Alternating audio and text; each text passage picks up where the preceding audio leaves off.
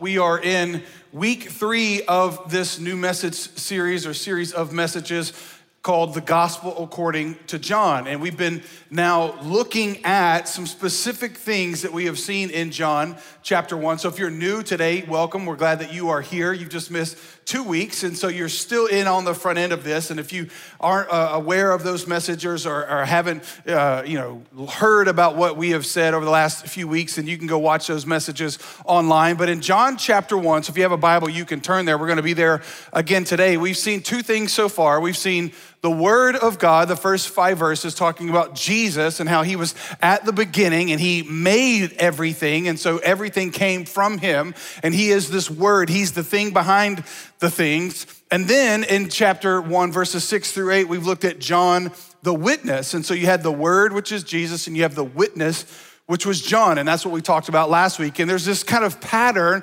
that's going to go throughout the, the better part of the first part of John chapter one, where it kind of rotates back and forth between the word and the witness, the word and the witness. And so we're going to go back into that pattern today. And now we're going to see the word. So we're going to be in verses 9 through 13. If you don't have a Bible, don't worry about it. We've got the verses here on the screen. In fact, we'd love to give you a Bible after our gathering is over. If you don't even own one, be our gift to you. And now we're going to see back to Jesus, who Jesus is, but this time John is going to use a different word to describe him. Not that he is the word, but he is the light. And so I'm going to do this uh, kind of very similar to what I did last week if you were here. The first couple verses in John chapter 1, and then I'm going to go back into the Old Testament and look at some reference to help us understand into the book of Isaiah, ironically, again. And then we're going to come back into John chapter 1. So only four verses, but as always, that doesn't mean the sermon's any shorter, all right? Because we got weeks and weeks to dig into chapter 1, and I'm very, very excited about it. We got years to dig into the gospel according to John. So let's go. John chapter 1, verse 9 and 10 first. It says, The true light which gives light to everyone, was coming into the world. He was in the world, and the world was made through him, yet the world did not know him.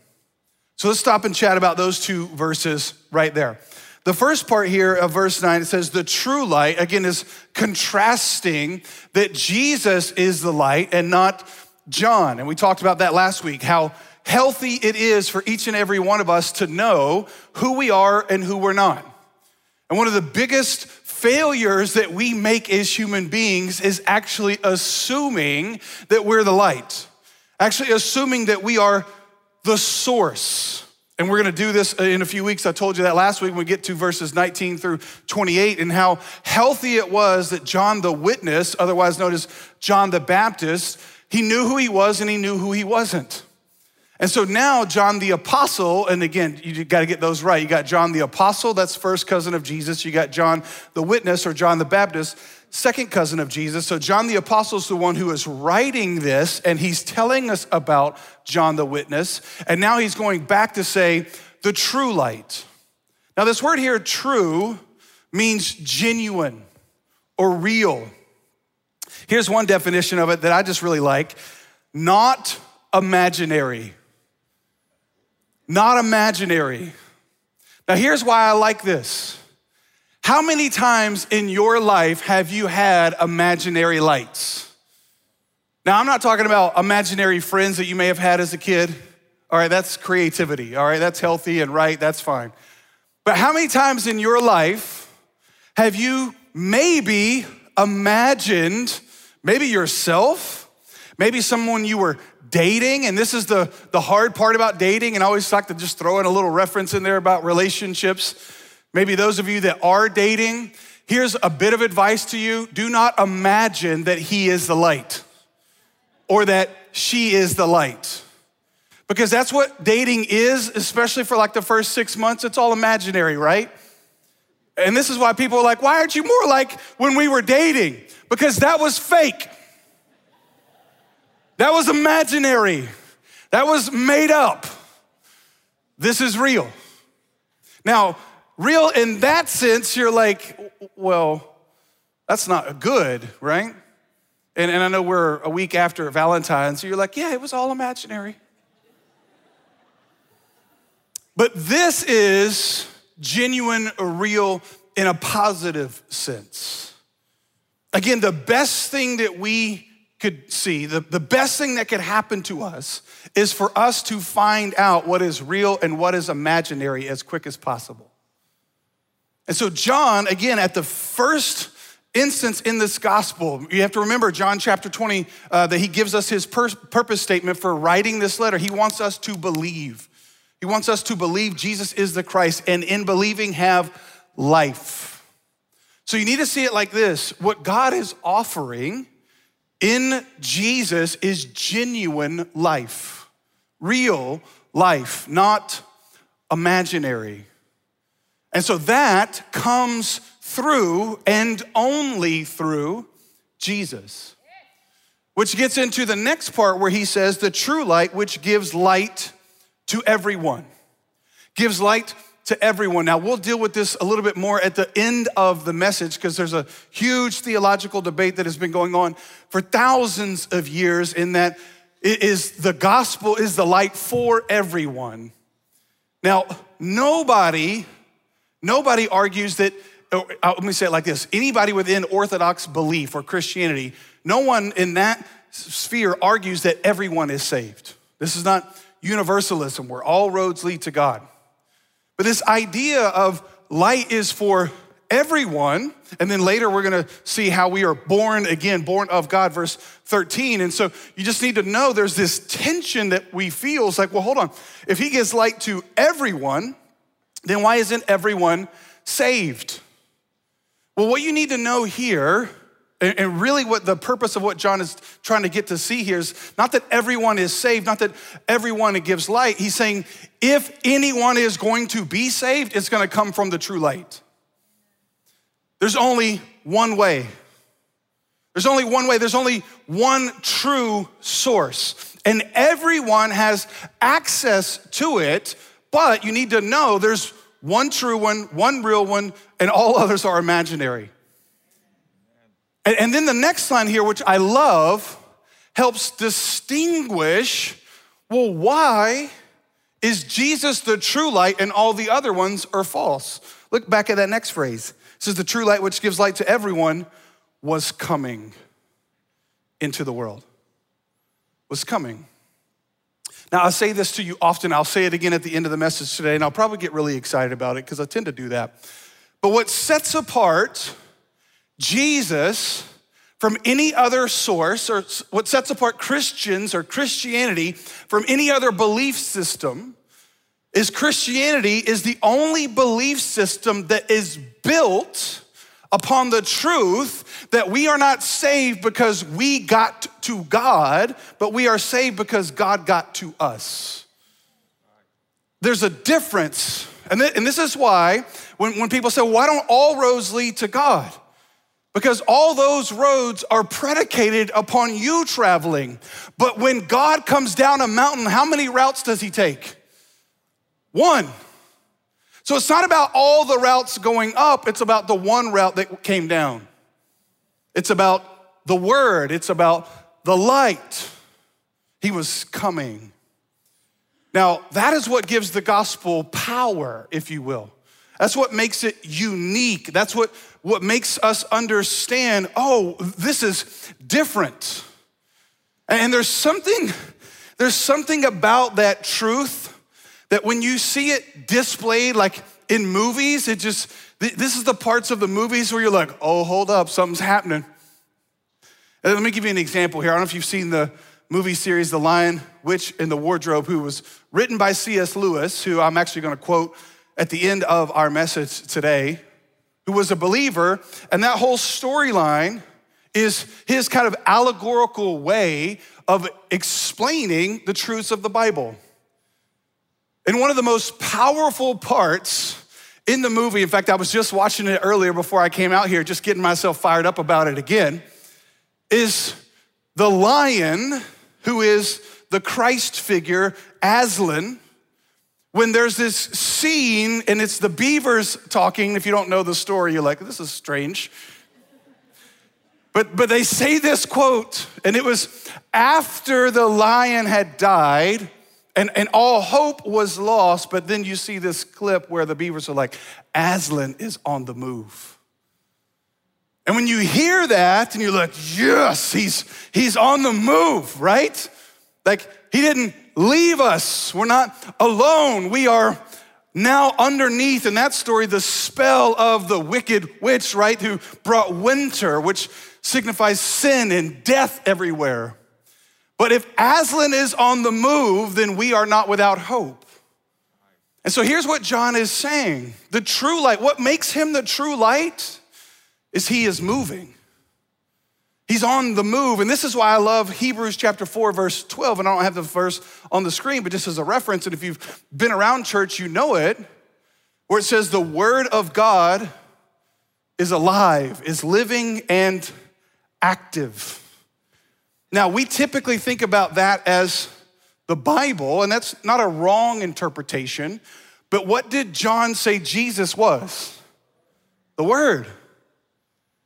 And what makes him the Word is that he is alive, he's moving, he's active. And what John 1 9 tells us, the Word was coming, was coming into the world.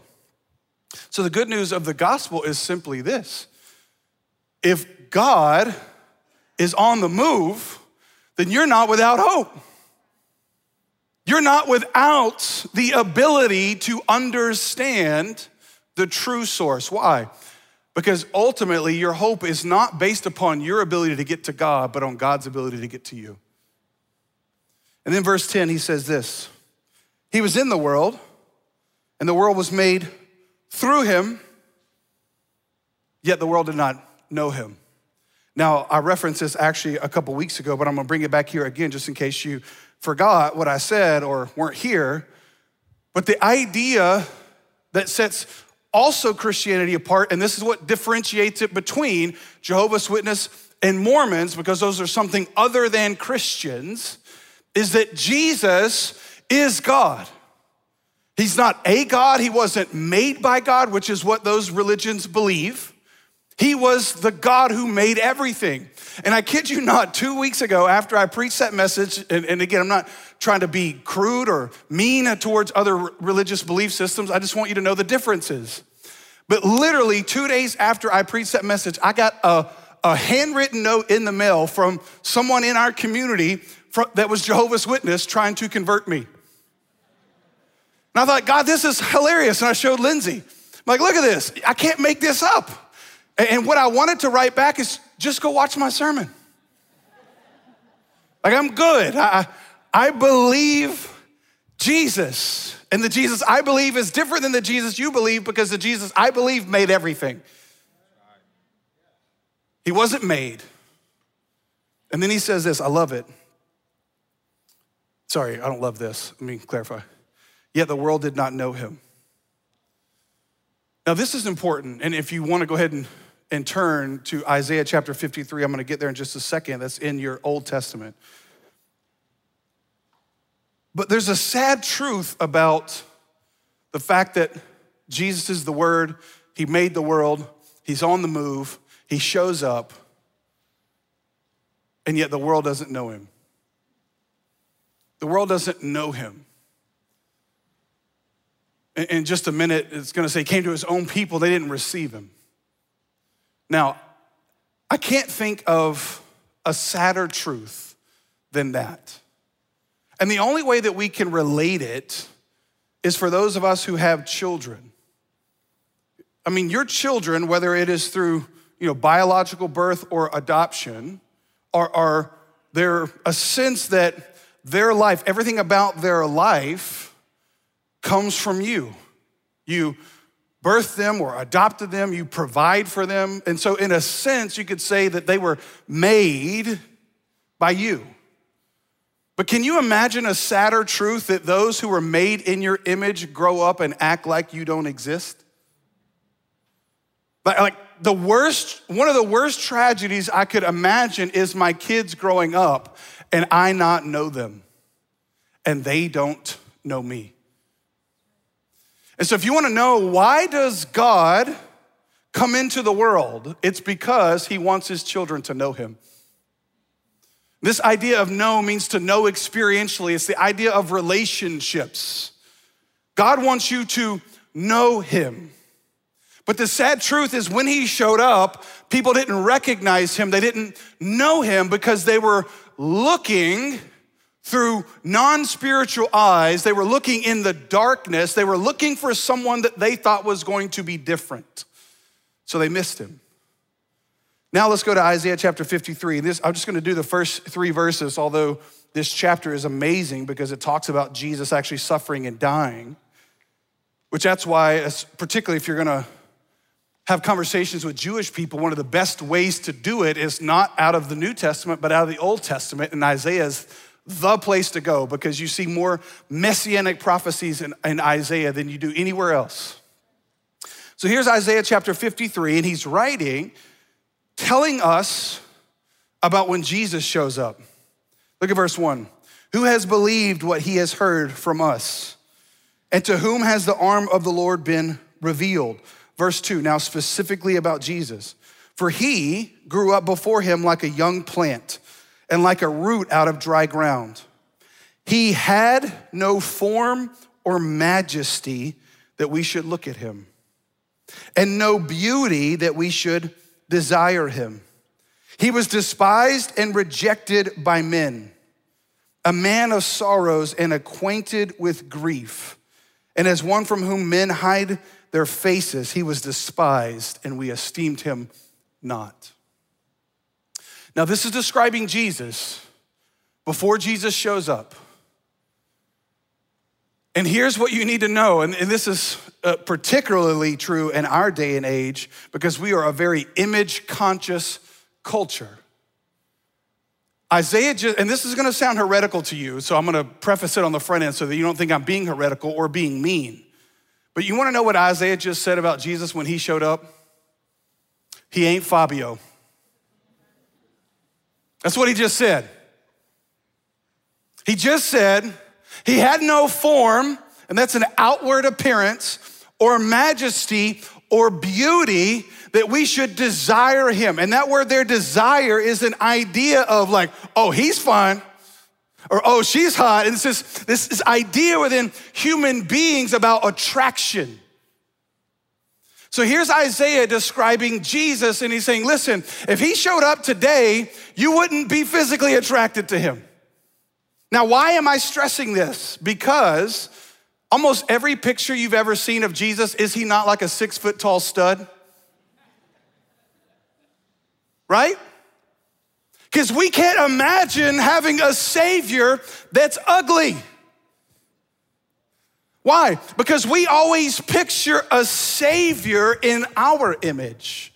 Because, see, in our culture, if you are beautiful, if you have form and majesty and people desire you, then you are the most to be praised, right?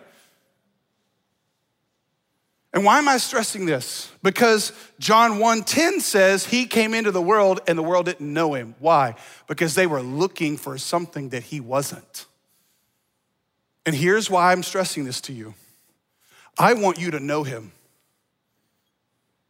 But the reason why most people miss Jesus today is because they don't know him, because they're looking for the source and something else. Another thing he says here is he was a man of sorrows, acquainted with grief. What that means is he experienced grief. You want to know why I think so many people don't know Jesus? It's because they miss that he actually shows up in your life, not in glory, but in grief. He shows up in grief. I mean, that's the story of Job, right? The book in the Bible that none of us want to read. And, this is why I rag on prosperity preachers, preachers sometime, particularly coming out of last year in 2020, because I can't tell you how many preachers were like, 2020, year of vision, year of increase. Ooh, did they get that wrong? I did not hear a preacher prophesy, you know what, 2020 is gonna be your worst year. 2020, everything's gonna be taken from you your freedoms, your liberties, your health, your jobs, your wealth. You're gonna lose it in a week. Didn't hear that. Why? Because that doesn't sell, does it? If I wrote a book about how God comes to you in grief, and so expect grief, you're like, I don't like that book. I don't want that book, Pastor. No. I want you to write a book about how God wants me to be wealthy and wise and influence. I want a book that's, that's gonna tell me that God wants me to succeed, you know, up and to the right, Pastor. But a gospel that says your Savior ain't a, fa- a Fabio and he, he comes in, in weakness and grief, huh? What kind of Savior is that? See, one of the reasons why the people of God, the Jewish people, miss Jesus is because they didn't see that he was going to show up in grief, not in glory. See, Isaiah calls him the suffering servant. They missed it.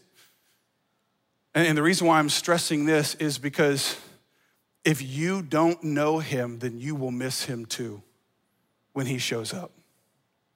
He's on the move, make no mistake about it. He's going to come to you, make no mistake about it. But when he comes to you,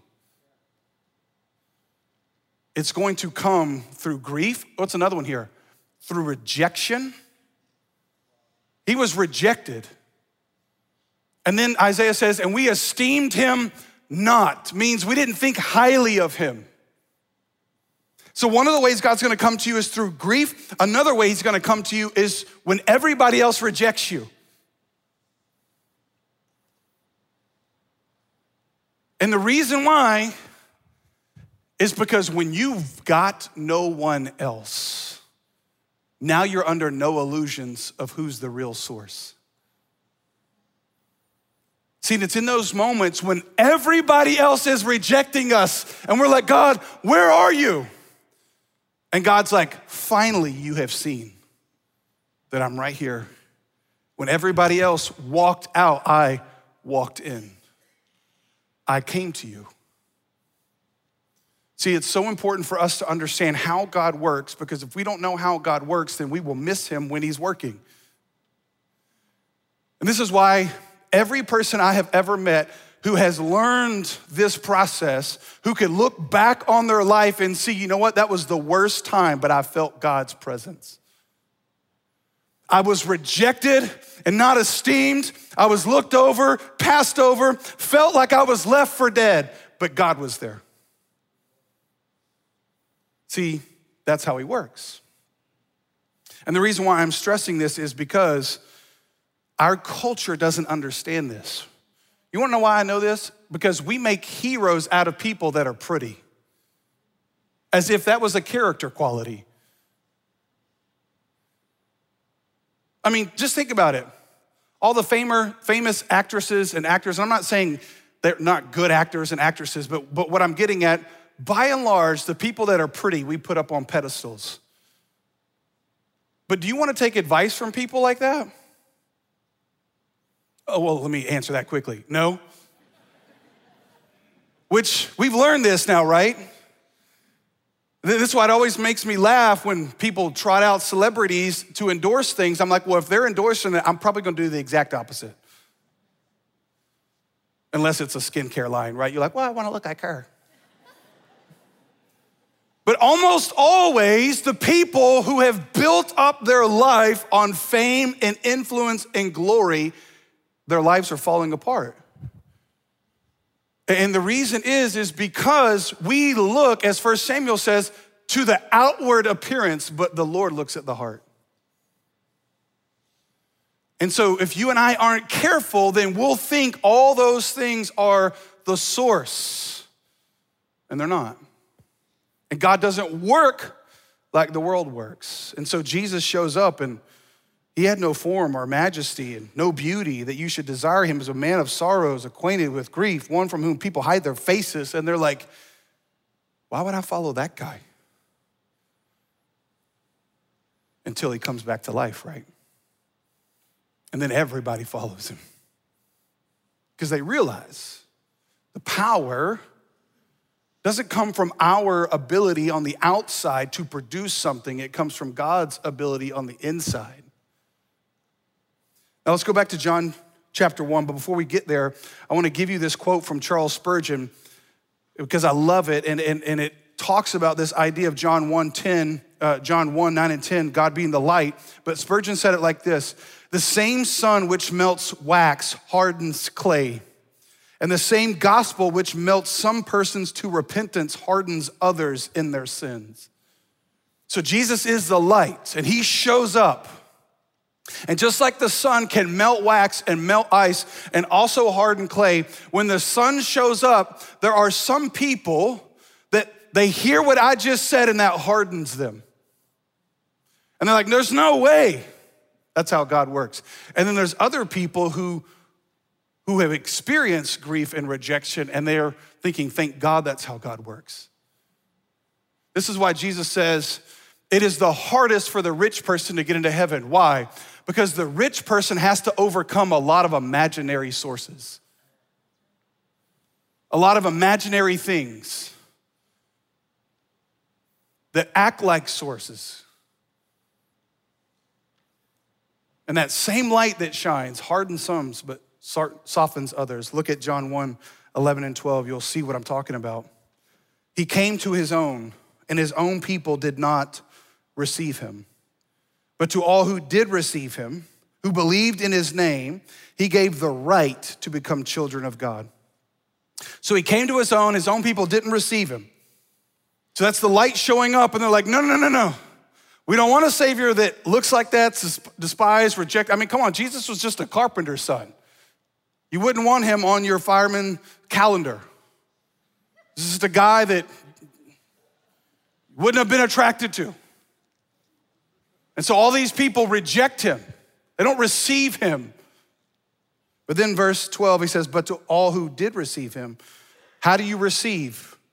Who believed in his name. He gave the right. Now, those two words, receive and believe, are very, very important.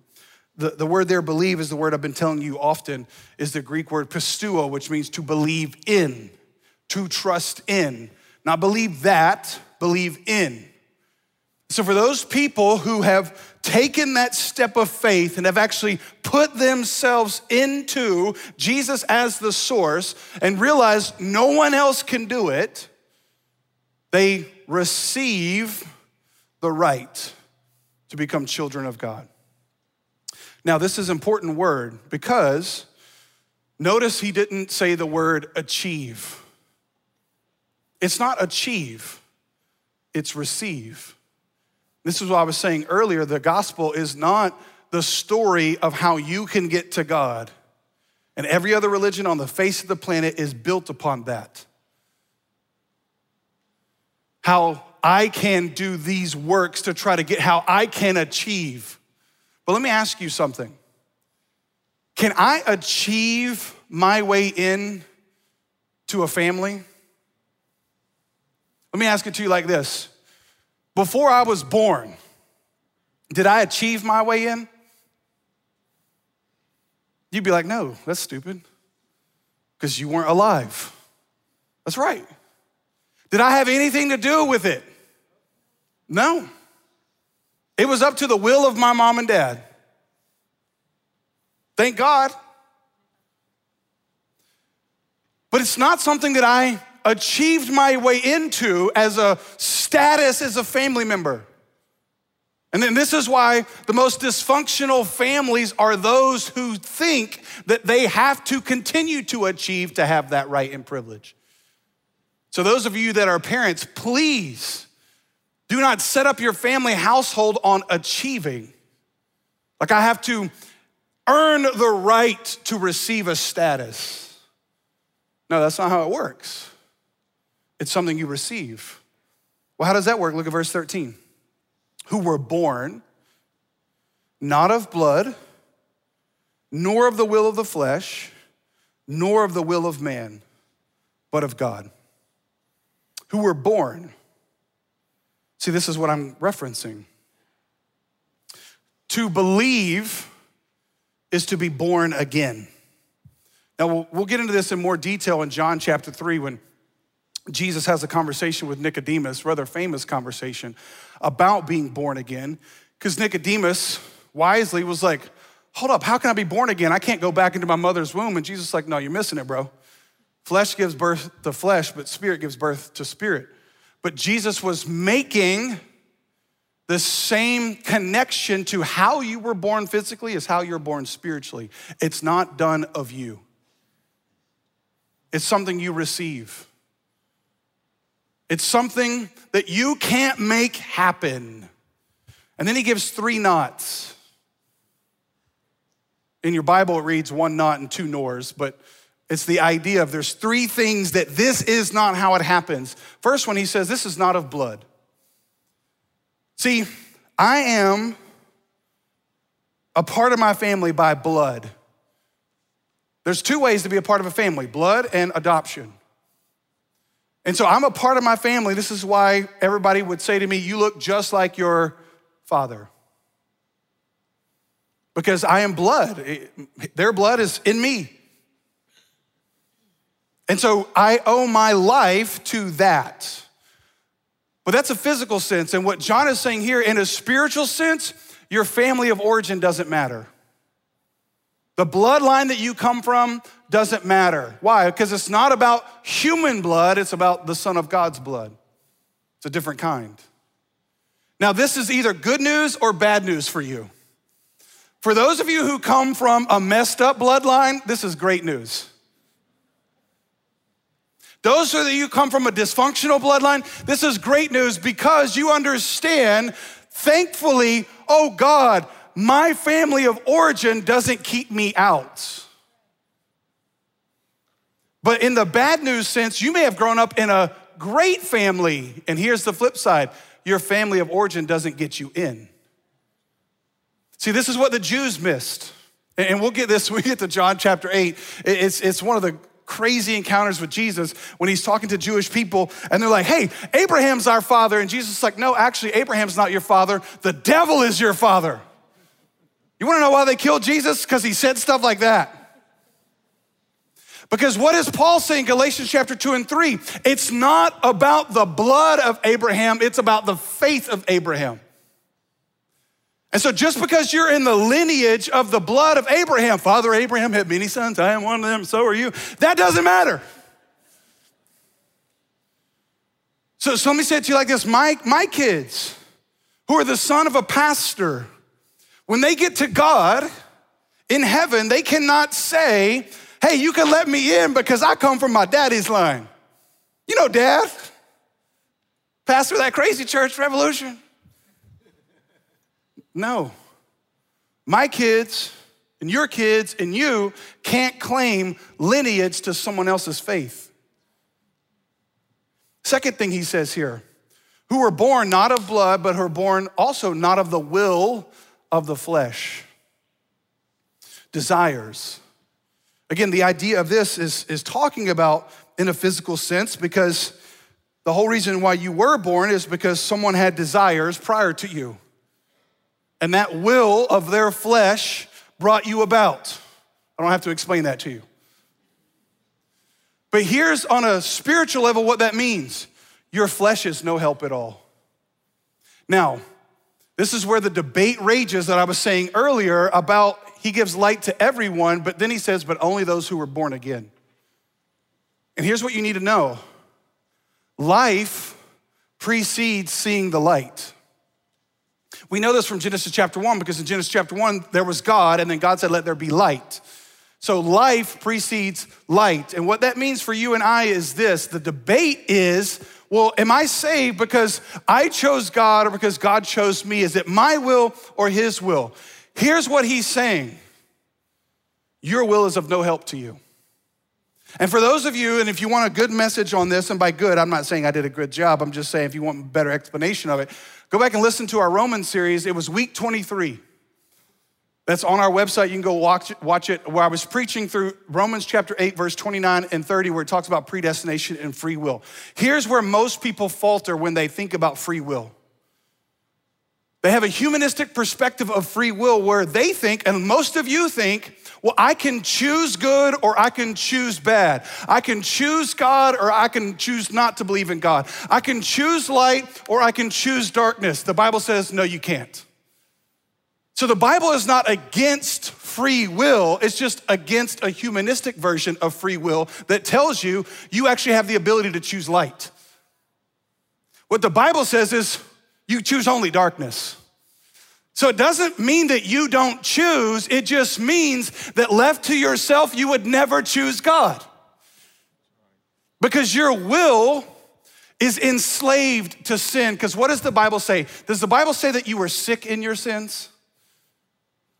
That, that you were really jacked up, but you still had a little left? No, what does the Bible say? You were dead, bro.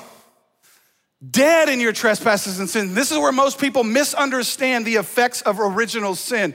You have no power anymore to choose light. So your flesh is no help at all when it comes to being born again. Which again, we get this.